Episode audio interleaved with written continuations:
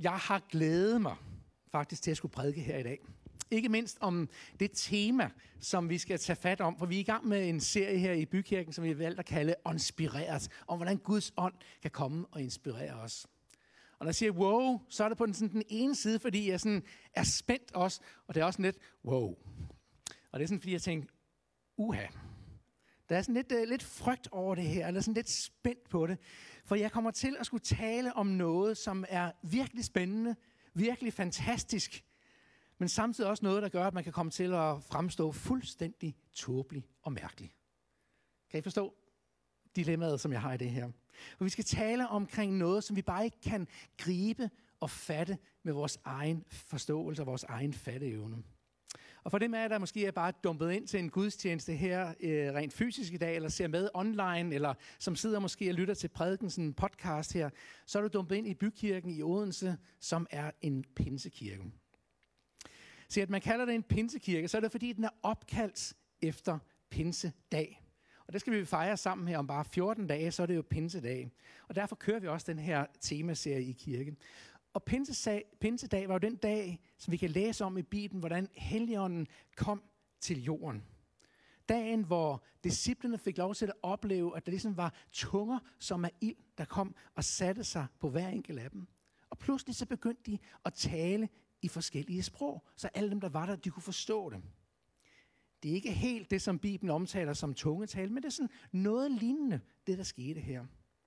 Og menneskene, der stod omkring dem, jamen nogen blev grebet af det, og andre de var sådan dybt forundrede, og de troede, at de var bare blevet fulde af vin. Og det var allerede om formiddagen, de kunne slet ikke forstå, hvorfor de var fulde på det her tidspunkt, og hvorfor de opførte sig så mærkeligt, som de gjorde. Pinsekirken er opkaldt efter den anledning her, om hvordan Helligånden kom. Og lidt karikeret så er der måske nogle gange sådan nogle tanker om, at pinsefolk, det er dem, der står med lukkede øjne og hænderne lidt i vejret og gør nogle mærkelige ting og taler måske nogle mærkelige lyde, som man ikke helt kan forstå. Sådan lidt karikeret har det måske været den måde, som man har haft tænkt på pinsefolk. Dem, der havde med alt det der overnaturlige og lidt mærkelige at gøre. Og helt ærligt, så er det måske det billede, som du sidder med. Og så kan jeg godt forstå, hvis du tænker, de er der næsten som fulde, eller de er der mærkelige, de der folk helt ude af sig selv. Så nu kommer jeg fra sådan en anden frikirkelig baggrund, og som ganske ung, så var jeg sådan lidt, havde jeg faktisk det lidt billede af pinsefolk. Det var sådan nogen, der var lidt mærkelige. Og samtidig så havde jeg også sådan en, og jeg kunne godt tænke mig at få fat i noget af det. For jeg synes, der var noget spændende ved det, det, som de havde. Men det var det billede, og måske vil jeg nok også næsten kalde det fordommen, som jeg havde omkring det, som, øh, dem, som var, kom fra Pinsekirken. Og nu står jeg så selv her som præst i en pinsekirke. Og jeg må bare sige, det billede, som jeg havde dengang, det passer langt fra på den måde, som jeg tænker, det er. Jeg var i den forgangne uge, der var jeg sammen med sådan en øh, gruppe pinsefolk og ledere øh, oppe i Maja. Og, øh, og her bliver jeg som den nye dreng i klassen, så bliver jeg jo spurgt om, hvordan jeg oplevede det at komme til et for mig et nyt kirkesamfund. Hvad var, hvad var de blind spots, som man ikke altid selv ser, når man er født ind i det, og mås- måske har været i det gennem lang tid. I kender det måske godt, der når man flytter til en ny lejlighed eller til et, et hus, så ser man alle de ting, som man gerne vil have lavet om. Og tænker, det her det var da mærkeligt, eller hvorfor gør vi ikke sådan eller noget. Kender I det? Man bør faktisk skrive dem ned, for der går ikke særlig lang tid. Så, så tænker man, nå ja, sådan er det jo bare. Og så bliver man sådan ligesom en del af det. Og sådan er det også med, med kulturerne, at vi kommer til ikke altid kunne se det, fordi vi har været så længe i det. Men ved I, hvad jeg svarede til dem omkring det her. For det havde nemlig med det, som vi skal tale om i dag at gøre. For hvis vi kalder alt det, der har med det åndelige og overnaturlige at gøre for pinse, så var det faktisk min oplevelse, at pinsekirken, det som vi i dag kalder mosaik, der er det min oplevelse. Jeg ved godt, det er sådan lidt provokerende, sat lidt på en spids, og også for at udfordre lidt. Og så alligevel var der måske noget om det, at pinsekirken måske er det mest pinseforskrækkede kirkesamfund i Danmark i dag. Og det siger jeg simpelthen fordi, at det er min oplevelse, at der er mange af de andre kirkesamfund, som har fået øjnene op for hele den her helligåndsdimensionen, og siger, wow, der er noget her, som vi har lyst til at gribe, har lavet sig inspirere af det, som Pinsekirken er gået foran faktisk. Og der ser jeg, at nogle af de kirker faktisk er næsten gået længere, eller har grebet det mere end der, hvor vi måske er i dag. Den traditionelle kirke, som jeg kom fra, var faktisk måske lidt mere pinset, end vi er her i bykirken. Og der mener jeg, med det, der mener jeg de åndelige ting, som kommer til udtryk nogle gange i det overnaturlige, og nogle af de ting, som vi skal se på i dag. Og faktisk mange af de andre kirkesamfund, de har faktisk grebet det her og lavet sig inspirere af det, som Pinsekirken traditionelt kom med og var med til at bidrage med. Det, der har med det overnaturlige, det, der har med heligåndens gaver at gøre. Og faktisk er der dele af folkekirken, som vi faktisk kan se hen til og lade os inspirere af i dag, for de har grebet det og går foran også os på den måde i dag. Af frygt for at fremstå mærkelig og nogle gange utroværdig, så tør vi måske ikke altid tale om det overnaturlige på en naturlig måde. For vi tænker, det er jo svært at gribe, hvad andre folk tænker om det. Og alligevel kan vi læse om det i Bibelen, og alligevel kan vi, tror vi også på det. Og vi skal passe på, at vi ganske enkelt ikke kommer til at hælde barnet ud med badevandet. For jeg tror, der er noget, der er skidt, noget dyrebart, noget guld, noget, som er helt fantastisk, som vi kan komme til at miste, hvis ikke vi passer på. Nu ved jeg godt, det kan være, der sidder nogen, enten herinde i dag eller derude i stuerne, som har haft nogle mærkelige eller nogle grænseop, øh, grænseoverskridende oplevelser med nogle sådan ting i kirken. Og det er ikke det, jeg taler om. Det er ikke det, vi skal til, til over. Det er ikke det, jeg ønsker at gribe. Men jeg tror, der er en form for en sund åndelighed, hvor de her ting faktisk får lov til at komme i spil på en god måde. Og det er det, jeg har lyst til at gribe ud efter. For omvendt er det sådan, at fordi vi har oplevet noget, der er skidt, så behøver vi ikke smide alt over bordet. I den forgangne uge, der var vi med den her gruppe, så var vi ude at spise et sted, og så fik jeg sådan en, øh, en lækker fisketallerken. Det var der faktisk mange af os, der gjorde. Der var blandt andet sådan nogle kæmpe rejer på. De smagte super godt og var meget dejlige, men jeg havde efterfølgende lidt mistanke om, at de måske ikke var helt friske. Det, den slags ting kan nogle gange godt øh, sætte sig i kroppen. Jeg ved, kender I det? og give sådan lidt, øh, lidt ubehag. Og jeg, jeg oplevede i hvert fald de her ting. Men hvad var konsekvensen af det? Jeg siger, nej, så vil jeg da aldrig spise mad mere. At det godt nogle tider tænke, det kunne han godt trænge til, ikke? Men, men, men, men, men nej. Og det betyder heller ikke, at jeg ikke har lyst til at spise rejer igen. Fordi jeg elsker rejer, det var super lækkert. Og det betyder heller ikke, at jeg ikke har lyst til at gå ind til den samme restaurant igen, for der var ingen af de andre, der fik noget at spise, som blev dårligt af det mig bekendt. Jeg havde bare lige en, en midlertidig dårlig oplevelse af det her. Jeg ville måske være lidt mere påpasselig, men jeg har da stadig lyst til at få fat og gribe omkring det. Og det kan godt være, at du sidder og måske har sådan en, en dårlig oplevelse med noget. Jeg siger, lad det ikke gå glip af, for jeg tror, der ligger noget guld til os gemt i alt det, der har med heligånden at gøre. Vi har valgt at kalde overskriften i dag for det overnaturlige naturligt. Og det skal handle om det, som Paulus omtaler omkring åndens gaver. Og se, når vi taler om det overnaturlige, så kan det nogle gange blive lidt mærkeligt måske, fordi det ikke, for det, vi ikke helt kan forstå det i vores egen forstand. Men hvis jeg skal være helt ærlig, så har jeg nogle gange faktisk lidt mere svært ved at forstå, at der er...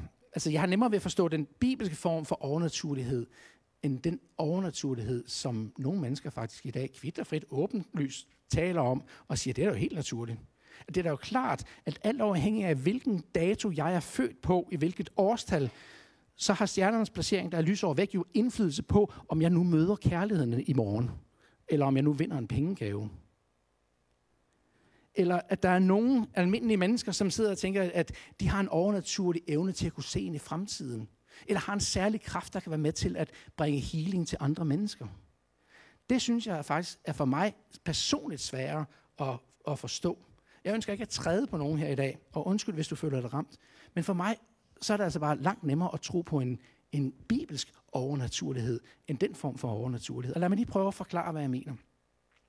For hvis jeg tror på, at der findes en Gud, og det gør jeg, og det tror jeg mange af jer, der sidder her og også lytter med, gør, siden I tjekker ind i en kirke her.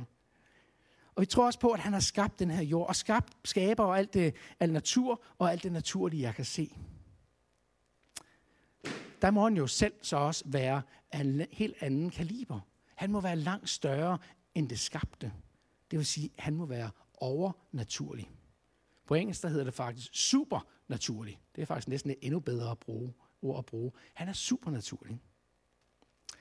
Og når det er tilfældet, så er det faktisk ikke så svært ved mig, for mig at forstå, at Gud kan vælge at virke på en overnaturlig måde ind i sit skaberværk og ind over for os, os mennesker i dag. Så det overnaturlige er måske slet ikke så overnaturligt, men måske noget naturligt, som Gud kan gøre. Og det, der gør den helt store forskel, det er, at det er jo ikke os som mennesker, der bliver noget særligt, hvis Gud han vælger at gøre det. Det er ikke en eller anden evne eller en kunde, som jeg har, og jeg bærer rundt på. Det er ikke noget, jeg kan besidde, men Gud kan vælge at virke det i mig og gennem mig, eller igennem dig.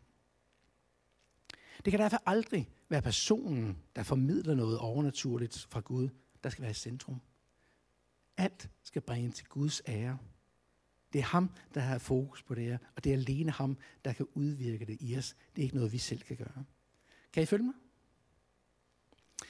Hvis vi tror på, at der findes en overnaturlig Gud, så synes jeg ikke, det er så usandsynligt, at Gud ikke også kan virke på den måde. Men lad os prøve at vende os til Bibelen, og lad os se, hvad, hvad Bibelen siger omkring nogle af de ting, som har med det åndelige at gøre. Og jeg må med det samme sige, at jeg kommer ikke til at dykke ned i nogle af de enkelte nådegaver, for det kunne vi ellers sagtens gøre, men det er ikke det, vi kommer til at skulle gøre her i dag. Vi, vil, øh, vi kan måske tage den undervisning en anden god dag i en anden setting.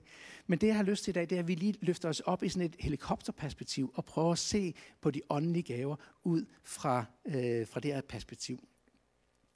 Og der er flere steder, hvor vi kan læse om dem. Paulus skriver en del om det. Vi kan blandt andet tage fat i Romerbrevet, det 12. kapitel. Og det er mere til jer, der har lyst til at lave selvstudiet hjemme. Skriv det ned og gå hjem og læs det her. Første Korintherbrev, kapitel 12, den kommer vi til at se lidt på. Og Efeserbrevet, kapitel 4. Alle sammen steder, hvor Paulus taler omkring de åndelige gaver og nådegaverne på lidt forskellige måder. Og ingen af stederne er der tale om en eller anden form for en komplet liste over tingene, der skal være. Paulus giver nogle eksempler på, hvordan det med det åndelige og åndens gaver kan komme til udtryk. Og ja, nogle af dem kan for udforstående virke lidt mærkelige, fordi de er overnaturlige i sin natur. Mens andre nærmest kan virke banale, og man kan tænke, at ah, det er da noget som helst med det åndelige at gøre. For eksempel taler om det at, at skulle give. At der er det at give, at det skulle være noget åndeligt. At der er nogen, der er kaldet til på en særlig måde at give. Eller til at skulle vise barmhjertighed. Men kan alle jo ikke gøre det? Jo, men alligevel omtales det som åndens gaver, at der er nogen, der har fået det her som noget særligt. Og faktisk første gang, vi overhovedet læser om de åndelige gaver i det gamle testamente, der er det med også omtalt. Der er det faktisk en håndværker, som er rigtig god både til træ og til sølv og metaller. Og der tales det som om en nådegave, en åndelig gave, han har fået. Og man sidder og tænker på, er det da ikke fuldstændig helt banalt? Kan alle jo ikke lære det? Jo, nogen kan lære det og andre har måske også fået det som en særlig gave givet af Gud. Og det bliver brugt til at ære Gud. Og ham, der har fået det i Gamle Testament, det første gang, vi læser om det, bliver brugt til at dekorere templet til ære for Gud. Men lad os prøve at læse sammen fra 1. Korintherbrev og det 12. kapitel, og se, hvad vi kan lære ud fra den her tekst. Det, der man, sige, man ikke kan sige inden, det er, at menigheden i Korinth, de var på mange måder sådan en meget åndelig samling af mennesker. Men de havde lidt brug for at få lidt undervisning om, hvordan det fungerede, og hvordan man skulle bruge de her åndens gaver, og få sat det lidt i perspektiv, og få lidt orden i det, fordi vi skulle helst ikke stikke fuldstændig af. Og så læser vi sammen i det 12. kapitel i 1. Korintherbrev.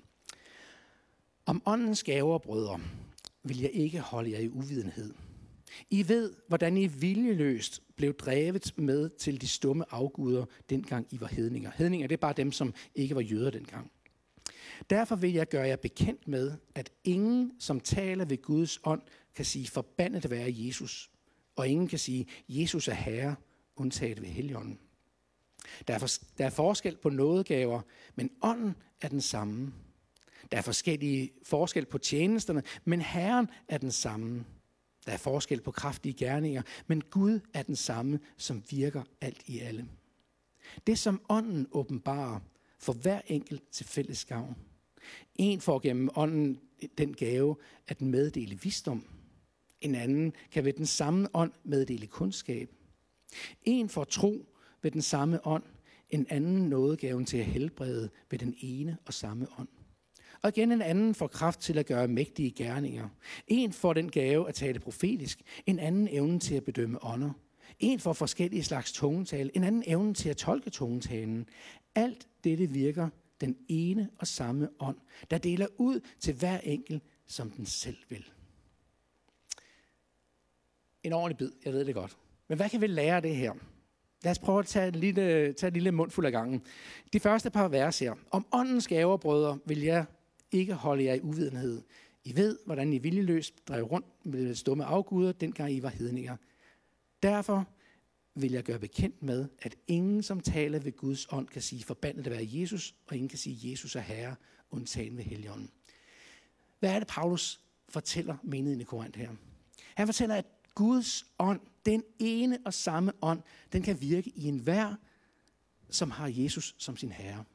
En hver, som bekender sig. Det her er ikke bare om at kunne sige det med ord, men en hver, som bekender sig til Jesus Kristus, der virker Guds ånd. Paulus han tager det sådan for givet, at de, de vidste omkring de ånden og de åndelige gaver, og det virker faktisk næsten som om det er et spørgsmål, han svarer på, øh, og det har det måske nok også været. Fordi menigheden i Korinth var meget optaget af, hvad der nu kom fra Helligånden, og hvad der ikke kom fra Helligånden. Og Paulus han siger simpelthen her, at det er en som har Jesus Kristus som Herre, den kan Guds ånd bruge og virke igennem. Det er ikke for nogen særlige på nogen måde her. Gud, han ønsker at gøre det gennem en hver, som, som vedkender sig ham som herre. Det er altså gode nyheder. For det betyder også, at det er dig og mig. At Gud kan bruge dig. Gud kan bruge mig, hvis vi bekender ham som herre. Det er ikke nogle super overnaturlige mennesker, vi skal til. Det er dig og mig, som han vælger at bruge. Men omvendt siger han også, at selvom nogen skulle sige, at de er meget åndelige, og nu kommer de med åndelige ting, så hvis ikke, at det, de kommer med, er fuldstændig i tråd med det, som Kristus er, og kan derved underlægge sig ham, ja, så er det måske skudt lidt ved siden af. Det er det, som han prøver at kommunikere det her. De åndelige gaver må derfor indordne sig under Kristus, og må være samstemmen med ånden, som vi finder den i Bibelen. Det er sådan lidt mit første punkt. Og så fortsætter han i det næste. Der er forskel på nådegaverne, men ånden er den samme. Der er forskel på tjenesterne, men Herren er den samme. Der er forskel på kraftige gerninger, men Gud er den samme, som virker alt i alle. Hvad er det, han siger? Det er den samme ånd. Det er den samme ånd, som går igennem alle disse ting her. Paulus taler om, at der er forskellige nådegaver, tjenester og kraftige gerninger. Ofte så har vi i kirkerne kommet til at få lavet sådan et meget stereotyp billede af, hvordan det skal se ud at det skal, alt når der har noget med det åndelige, så skal det ske på en bestemt måde. Og det er næsten som om hver kirke eller kirkesamfund har fundet sin egen måde, at det skal komme til udtryk på. Måske skal det være inden for en eller anden bestemt ramme. Det skulle helst være ved en gudstjeneste eller ved et eftermøde bagefter. Men Paulus indikerer her, at alt det, der har med det åndelige at gøre, ikke kun har noget med nogle særlige folk at gøre, som vi så det før, men heller ikke, at det behøver at skulle være på en eller anden bestemt måde, som vi gerne vil gøre det til. Bibelen i 2020, den nye oversættelse, der står der sådan her, at det er forskellige åndelige evner, forskellige arbejdsopgaver, og det er Gud, der udfolder sig overalt og i alle, siger han. Så Gud han kan udfolde sig overalt og i alle mennesker. Det er en og samme ånd. Gud kan med andre ord virke igennem enhver enkelt af os, men på forskellige måder. Og i teksten umiddelbart efter det, som vi læser her, fortsat i det samme kapitel i Korintherbrevet øh, kapitel 12, så begynder Paulus at sammenligne kirken med et læme, om hvordan der er forskellige lemmer på det enkelte læme. Og at alle sammen har en funktion, og at alle lemmerne skal være på det samme lemme for at, læme for at kunne øh, fungere ret. Ingen kan komme og sige, at jamen, du gør det jo ikke ligesom mig, derfor passer du ikke ind her. Forhåbentlig ikke det, som bliver mødt i kirken her heller. Men meget ofte så sidder jeg med, med folk, der har den her følelse, og siger, jamen, jeg er jo ikke lige så god som dem, eller jeg kan jo ikke spille ligesom ham, eller jeg kan jo ikke tale ligesom hende, eller jeg kan jo slet ikke bede nogle bønder, som de andre kan. Det taler Paulus også om her. At selvom jeg sidder og føler, at nu er jeg, nu kan jeg ikke huske, hvordan jeg bruger, at foden der ikke er øje, så kan man sige, så hører, nu er jeg ikke ligesom øjet, så hører jeg jo nok ikke med her. Alle sammen hører til. Vi har alle sammen forskellige ting at bidrage med. Og vi kender det jo faktisk også fra vores eget læme. Ikke? Hånden gør jo én ting, og øjnene, de gør noget andet. Vi kan ikke sammenligne det. Og nogle ting er synlige, og nogle ting foregår mere i det skjulte. Jeg sad sådan, da jeg forberedte, så sagde jeg, jeg er da godt nok taknemmelig for alt blodet, der løber rundt inde i min krop, der transporterer ilt rundt. Men hvor er det dog noget råd, når det kommer uden på huden, ikke? Så er der et eller andet galt, det ved vi jo godt, hvis vi pludselig begynder at bløde eller noget krop, blodet skal gøre det, har en funktion at skulle gøre det. Og hvor er man taknemmelig for hver enkelt af delene i vores liv. Alle de forskellige lemmer, alle de forskellige funktioner, som vi har i vores liv. Og sådan er vi forskellige. Der er forskellige øh, funktioner, der er forskellige udtryk. Men hvad Paulus her siger, det er den samme ånd. Der er ikke noget, der er mere åndeligt eller mindre åndeligt. Det er Gud, der gør det alt sammen. Samme ånd, der virker alt i alle, siger han. Og inden Paulus så begynder at ramse de her forskellige gaver op i den liste, som er i, i øh, 1. Korinther 12 her, så er der sådan lige en, en sidste vigtig læring, vi skal have med os her. Og det er, der står sådan her, det som ånden åbenbarer for hver enkelt til fælles gavn. Vores læring i det er, at åndens virke, det gives til den enkelte, men det gives til fælles gavn. Og som der står i 2020-oversættelsen, så står der, at det kommer andre mennesker til gode. Det handler ikke bare om mig selv, men det handler om, at det, som Gud har givet mig, skal være med til at berige andre mennesker. Vi lever i sådan en utrolig stærkt individuel tidsalder, hvor vi øh, meget nemt tænker, at alting centrerer sig omkring os selv. Individet er blevet sat i centrum. Og desværre har det også smittet af på os i kirken. Også når vi taler omkring heligåndens gaver. I undervisningen omkring det med heligåndens gaver, så er der flere, som har udviklet sådan nogle former for spørgeskemaer, som man kan prøve at udfylde, som en hjælp til at prøve at finde ud af, hvad er det for nogle gaver, Gud han bruger mig i. For nogle gange kan det helt andet være enormt svært at finde ud af.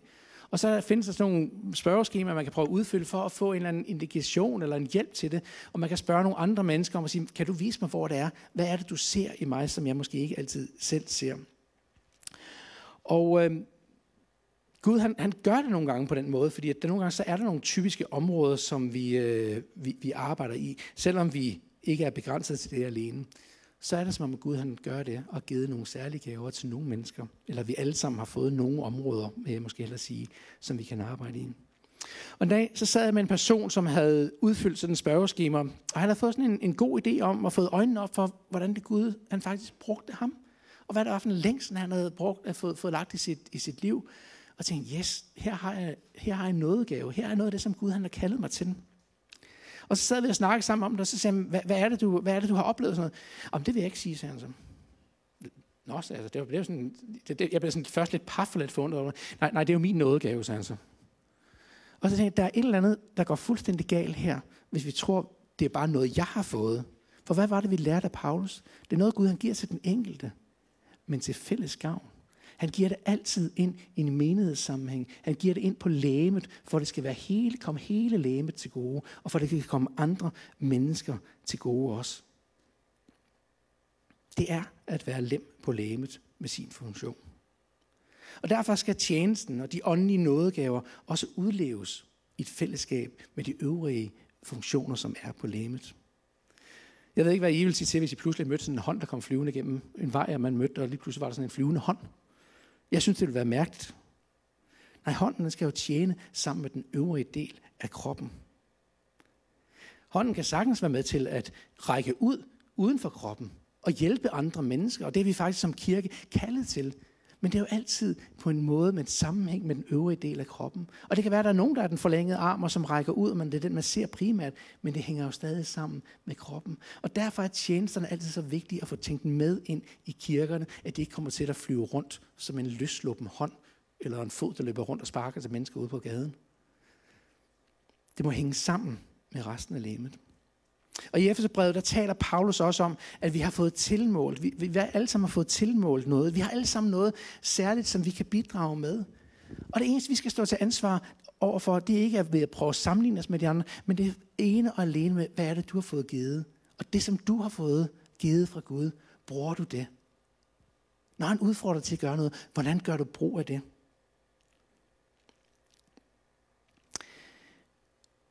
Som jeg nævnte, så er der nogle gange, så har vi fået noget særligt at, at tiltro, at, at givet, som vi skal være med til at bidrage med. Men det begrænser faktisk ikke Gud i at bruge os også til andre ting. For det er jo Gud, der virker i os alle sammen. Og han virker med forskellige ting. Og nogle gange kan der sagtens være andre ting, end det, som vi måske lige øh, normalt synes, vi virker med, eller måske sådan lidt uden for vores egen komfortzone. Watchman Nee, sådan en øh, engelsk kirkeleder, som døde for godt 50 år siden, han talte meget omkring helligånden og omkring bøn. Men noget af det, som han sagde omkring helligånden, det var, at han sagde, at helligånden kan både være sådan iboende i os, og nogle gange kan helligånden komme over os. En meget god måde at faktisk illustrere det på, hjælper i hvert fald mig sådan kognitivt til at forstå forskellen i det her. Sidste søndag, der hørte vi om, hvordan ånden kan bo i os og kan udvirke frugt, kærlighed, glæde, fred, mildhed osv. At det er noget, som ånden gør i os. Men den iboende ånd kan også hjælpe os faktisk til at lede os og forløse os ind i nogle tjenester, i nogle gaver, nogle ting, som han virker i os, og som kommer til at blomstre op inden i, øh, fra os. Og på den måde kan vi virke i nogle af de gaver og nogle af de tjenester, som Gud han giver os. Men andre gange, så er det som om, at Helligånden kan komme over os og bruge os på en særlig måde, når der står er et eller andet akut behov. Hvis man ser en person, som er blevet syg, eller siger, der er brug for, at der er, der er nogen, der kan komme og bede for ham, og siger, hey, vi må finde en. Er der ikke en, der kan bede for ham? Jamen hvis ikke der er andre, hvad nu? At det måske var dig. Måske Gud, han kalder dig til at være med til at bede for ham. Og Gud, han kan bruge os alle sammen, og nogle gange bruger han os også i sådan særlige situationer. Jeg ved ikke for jer, men for mig er det i hvert fald en eller anden god måde at være opmærksom på, at Gud har både noget, han bruger i os, men nogle gange så kan han også komme og bruge noget, gøre noget gennem os. Og det betyder faktisk, at vi altid skal have vores åndelige ører skærpet, for at lytte til, at sige, men Gud, er der et eller andet, jeg kan gøre her i dag? Når jeg møder nogle mennesker, har du noget, jeg kan bidrage med? Er der nogle ting, som du gerne vil have, jeg skal gøre? Og selvom det er ude for min egen komfortzone, uden for det, som jeg måske normalt gør. For jeg tror, hvis vi begynder at være åbne over for det her, tror jeg faktisk, Gud vil begynde at bruge os endnu mere. Måske er det her kendt stof for dig, og det kan også være, at det er nyt stof for dig, og noget, du måske godt kunne tænke dig at udforske lidt mere. Så vil jeg opmuntre til at begynde at læse de der skriftsteder, som jeg nævnte lidt tidligere. Opsøg det. Læs bøger omkring det med nådegaverne, omkring de åndelige gaver. Og tal med mennesker, som du ser har de gaver, som du måske selv oplever på en eller anden måde, at du også har fået. Find nogen og spejle dem book en aftale med dem. Sig, kunne du ikke, må jeg ikke sætte mig ned? Må jeg høre på, hvordan du gør det? Og endnu bedre, må jeg få lov til at gå med dig? Da jeg startede som præst i, i, i Roskilde way back, så fik jeg lov til at gå sammen med den ældre præst, som var i kirken i forvejen. En fantastisk berigelse at komme med ham ud på hjemmebesøg og være med til at se, hvordan han bad for mennesker og salvede dem med olie og sådan. Og det var sådan, wow, her lærte jeg noget. Og vi kan godt opøve os i mange af tingene, vi kan lære det her. Nogle gange så tror vi, at det er bare noget, der kommer til os. Men Paulus opmuntrer os faktisk til at søge det. Han lærer os faktisk lige frem, at vi skal stræbe efter nådegaverne. Der står det, ræk ud efter dem, prøv at gribe dem, få fat i dem, stræk dig efter dem. Jeg har lyst til at lære det her, jeg har lyst til at få det her. Gud, vis mig det, giv mig det, lær mig det. Og spørgsmålet er så, hvordan kan du komme i gang? Ja, det er som alt andet. Øvelse gør mester. Kast dig ud i det. Begynd på det. Jesus lærer os, at den der tro i det små, vil han også sætte over meget. Så nogle gange så, er det, så har vi sådan et eller andet billede af, at vi siger, at det er en stor prædikant eller en helbredelsesting, og siger, det er der, jeg skal havne. Men det kan det godt være. Men det er aldrig nogensinde startet der. Det starter i det små. I de her små, hvad man kalder nogle gange prompting, små ord, inspirationer, som du måske får, som du skal begynde at arbejde med og gå efter. Er den oplevelsen af, at du får et ord til opmuntring til en anden person, jamen så gå over og bring det. Sig det til ham. Eller hende. Eller er det ombundning til, at du skal give til en anden person? Jamen så start med at give. Og det kan godt være, at Gud så lige pludselig vil sætte over, at det kommer til en gang og skulle tjene millioner, som er med til at give væk til andre mennesker. Men det starter aldrig der. Det vil altid starte med en 500, en 2 kroner eller et tyggegummi. Start med det små, der hvor du føler, at du bliver opmuntret til at gøre det. Eller barmhjertighed. Er det den hjemløse, du møder på din vej? Og så står der og tænker, Nå, jeg, jeg burde også lige give. Nå, nå, nej, jeg har ikke nogen penge. Eller, nej, han bruger dem sikkert også bare på noget forkert. Vi kender alle de undskyldninger, vi kommer med. Men får du en tilskyndelse og opmuntring, så handl på det. Gør det. Vis barmhjertighed. Ser du en, som er syg? Jamen, prøv at spørge, må jeg ikke få lov til at bede for dig? Jeg aner ikke, om der sker noget, men, men Bibelen lærer mig det her, og jeg har lyst til at prøve at gøre det. Altså, det, det, jeg har aldrig hørt om nogen, der bliver værre af det. Men jeg har til gengæld hørt mange historier om, hvordan det er blevet bedre, hvordan Gud faktisk har grebet ind. Og der starter det bare, at vi tør begynde at kaste os ud i det. Og måske er det tungetalen, kommer ikke længere ind på det her, men et sprog, hvor du taler hemmeligheder med Gud. Og måske føler du bare, at du får et enkelt lille ord, og så tænker du, det er bare noget, jeg selv har fundet på, eller det lyder mærkeligt og sådan noget.